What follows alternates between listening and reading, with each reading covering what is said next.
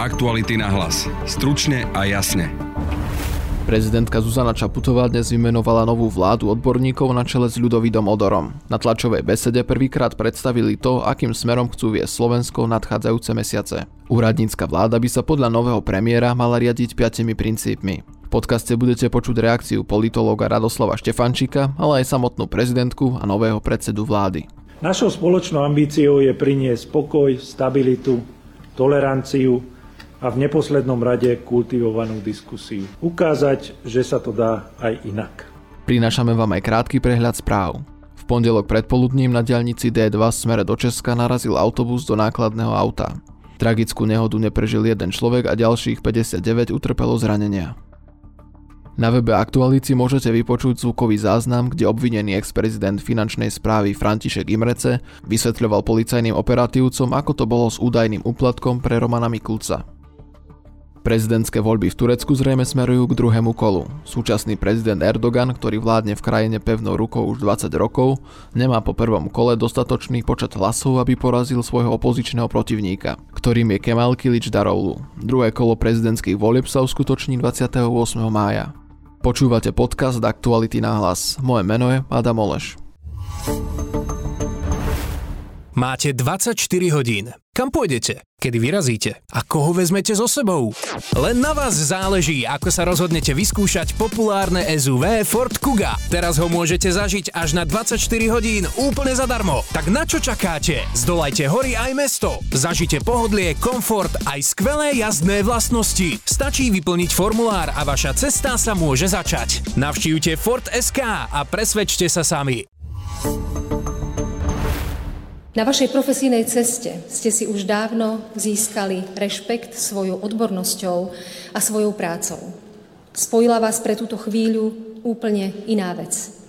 A to ochota v neľahkej politickej a spoločenskej situácii pomôcť našej vlasti.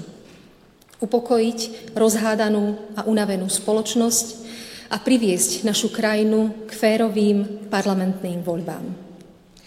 Údelom vlád odborníkov je, že sa dostávajú k slovu až vo chvíli, keď sa neponúka iné ústavné riešenie. Na Slovensku nadišla chvíľa pre túto vládu v okamihu, keď už nedokázal pokračovať vo svojej práci tým povereného premiéra Eduarda Hegera. Jeho ministri a ministerky tiež nastupovali do svojich funkcií s najlepšími úmyslami. Problémom vládnej koalície, ktorý urýchlil jej koniec, bol však najmä permanentný súboj a hádky, ktoré otrávili verejnosť a v konečnom dôsledku aj svojich protagonistov. Bolo by ale nespravodlivé vidieť dosluhujúcu vládu iba cez túto optiku. Vláda Eduarda Hegera pripravila dôležité reformy v oblasti justície, zdravotníctva, školstva, národných parkov.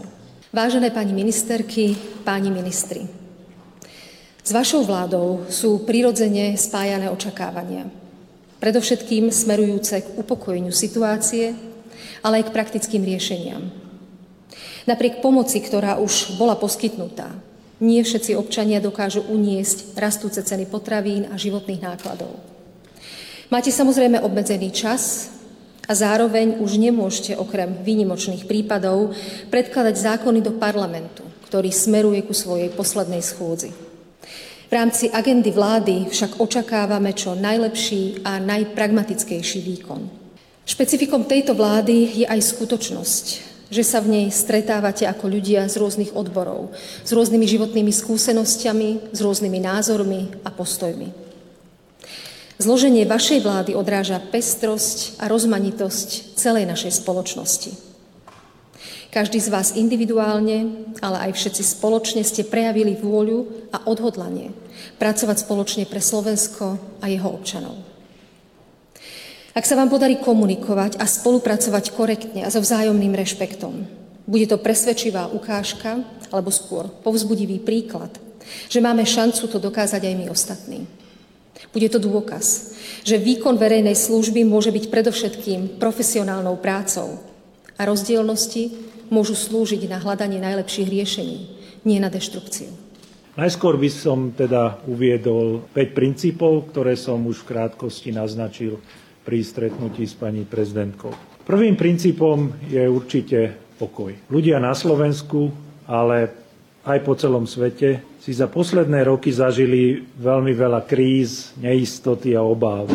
Hádky a nestabilita na politickej scéne situáciu len zhoršili. Našou spoločnou ambíciou je priniesť pokoj, stabilitu, toleranciu a v neposlednom rade kultivovanú diskusiu. Ukázať, že sa to dá aj inak. Druhým princípom je odbornosť. Nie sme politici, no máme silnú ambíciu posunúť krajinu dopredu tak veľmi, ako sa to v krátkom čase dá. Nebudeme sa hádať v médiách a mrhať drahocenným časom na nezmysly. Zázraky síce nespravíme, no očakávajte, že zabezpečíme riadny chod štátu do férových volieb. Konštruktívne a jednotne. Teraz bežia majstrovstva sveta v hokeji, tak si to predstavte ako štvrtý útok. Štvrtý útok sa nedostáva na lad veľmi často, iba na krátky čas, ale niekedy dokáže rozhodnúť aj o výsledku celého zápasu, takže to je naša ambícia. Treťou prioritou je budúcnosť. Budeme viac než len svietiť a kúriť. Našťastie v lete netreba veľa svietiť a kúriť už vôbec nie, maximálne tak chladiť horúce hlavy. Našou prioritou bude preto okrem riešení aktuálnych problémov aj dôraz na budúcnosť, konkurencieschopnosť Slovenska. Krajina sa nedá do nekonečna riadiť zo spätného zrkadla. Nemôžeme ignorovať trendy, ktoré určujú život v 21. storočí to, v akom svete vyrastajú naše deti. Štvrtým princípom je spájanie. Sme rôzni. Pozeráme sa na svet vlastnými očami z vlastného uhla pohľadu. Uznávame rôzne hodnoty. Túto rôznorodosť budeme rešpektovať. Nebudeme prilievať olej do ohňa otváraním citlivých kultúrnych tém, ktoré nás často polarizujú a rozdeľujú na my a tí ostatní. Nie sme naivní, snahám politikov rozdielovať a bičovať spoločenské nálady sa nevyhneme, o tom nie je pochyb. Náš princíp je ale diametrálne odlišný. Budeme prinášať témy, ktoré nás spájajú, kde máme všetci spoločný záujem. Chceme s vami ťahať za jeden koniec povrazu. Posledným princípom je služba krajine. Akokoľvek čudne to znie, sme vládou aj pre politikov. Chceme zabezpečiť kontinuitu tak na začiatku, ako aj na konci nášho mandátu. Na jednej strane budeme budovať na dobrých veciach, ktoré boli naštartované, na strane druhej chceme viesť konštruktívny dialog s politickými stranami aj pred koncom volebného obdobia, aby vedeli presne do čoho idú a nedávali do programového vyhlásenia nereálne veci. Koniec koncov, úspech krajiny je úspechom každého z nás. V podcaste vítam politologa Radoslava Štefančika. Dobrý deň. Dobrý deň, prajem. Prezidentka dnes vymenovala novú vládu Ľudovita Odora. Vláda odborníkov tak nahrádza vládu Eduarda Hegera. Prezidentka a rovnako tak aj nový predseda vlády dnes ocenili predchádzajúcu vládu za tie pozitívne kroky, ktoré sa im podarilo urobiť, hlavne čo sa týka reforiem. Ako hodnotíte toto obdobie vy osobne? Obdobie bolo veľmi turbulentné, pretože politiku určovali ani nie tak e, témy, ani nie ideologické konflikty, ale skôr e, spory medzi jednotlivcami, medzi niektorými ministrami, respektíve medzi politickými stranami. Tie politické strany, ktoré boli súčasťou vlády, viedli medzi sebou rôzne spory, ktoré skutočne nemali racionálnu povahu a tým pádom iba nahrávali do kariet e, opozičným stranám, ktoré momentálne v prieskumoch verejnej mienky rastú. Keď už prejdeme k tej vláde odborníkov, tak aké by mali byť tie realistické očakávania od novej úradníckej vlády?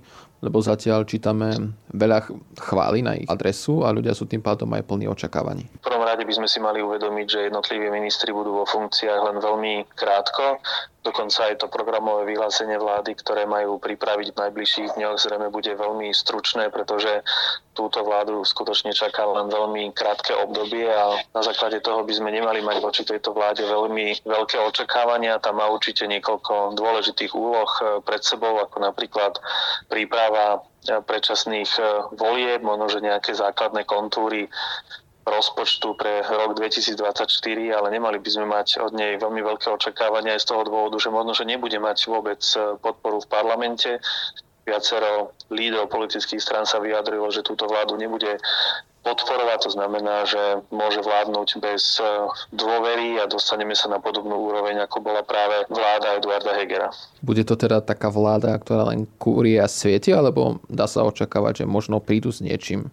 Kúriť zrejme nebude, pretože ideme do letného obdobia a vzhľadom na to, že sa predlžujú dni, tak e, ani veľmi toho e, nenasvieti, ale v každom prípade zrejme len bude realizovať niektoré rozhodnutia z uplynulých dní. Predsa len bola schválená školská reforma, e, čaká nás, čakajú nás voľby, takže zrejme spolupráca štátnej správy so samozprávou bude veľmi dôležitá to tiež bude veľmi dôležitá úloha ministra vnútra a skutočne ešte nás čakajú možno, že diskusie o rozpočte, ale v tom, aj v tomto prípade si treba uvedomiť, že politické strany majú svoju vlastnú predstavu, do ktorých e, priorít investujú viac e, pozornosti, ktorá bude možno, zanedbávaná a akýkoľvek do, dobre pripravený návrh rozpočtu si potom tak či tak upravia podľa svojich vlastných e, predstav. Takže bude to skutočne vláda, ktorá bude síce existovať, ale tá mediálna pozornosť, pozornosť verejnosti sa zrejme tak či tak e, bude sústredovať do parlamentu na lídrov jednotlivých politických strán, či už koaličných, opozičných, parlamentných alebo neparlamentných. A vzhľadom na to, že ideme do predvolebnej kampane, alebo dokonca už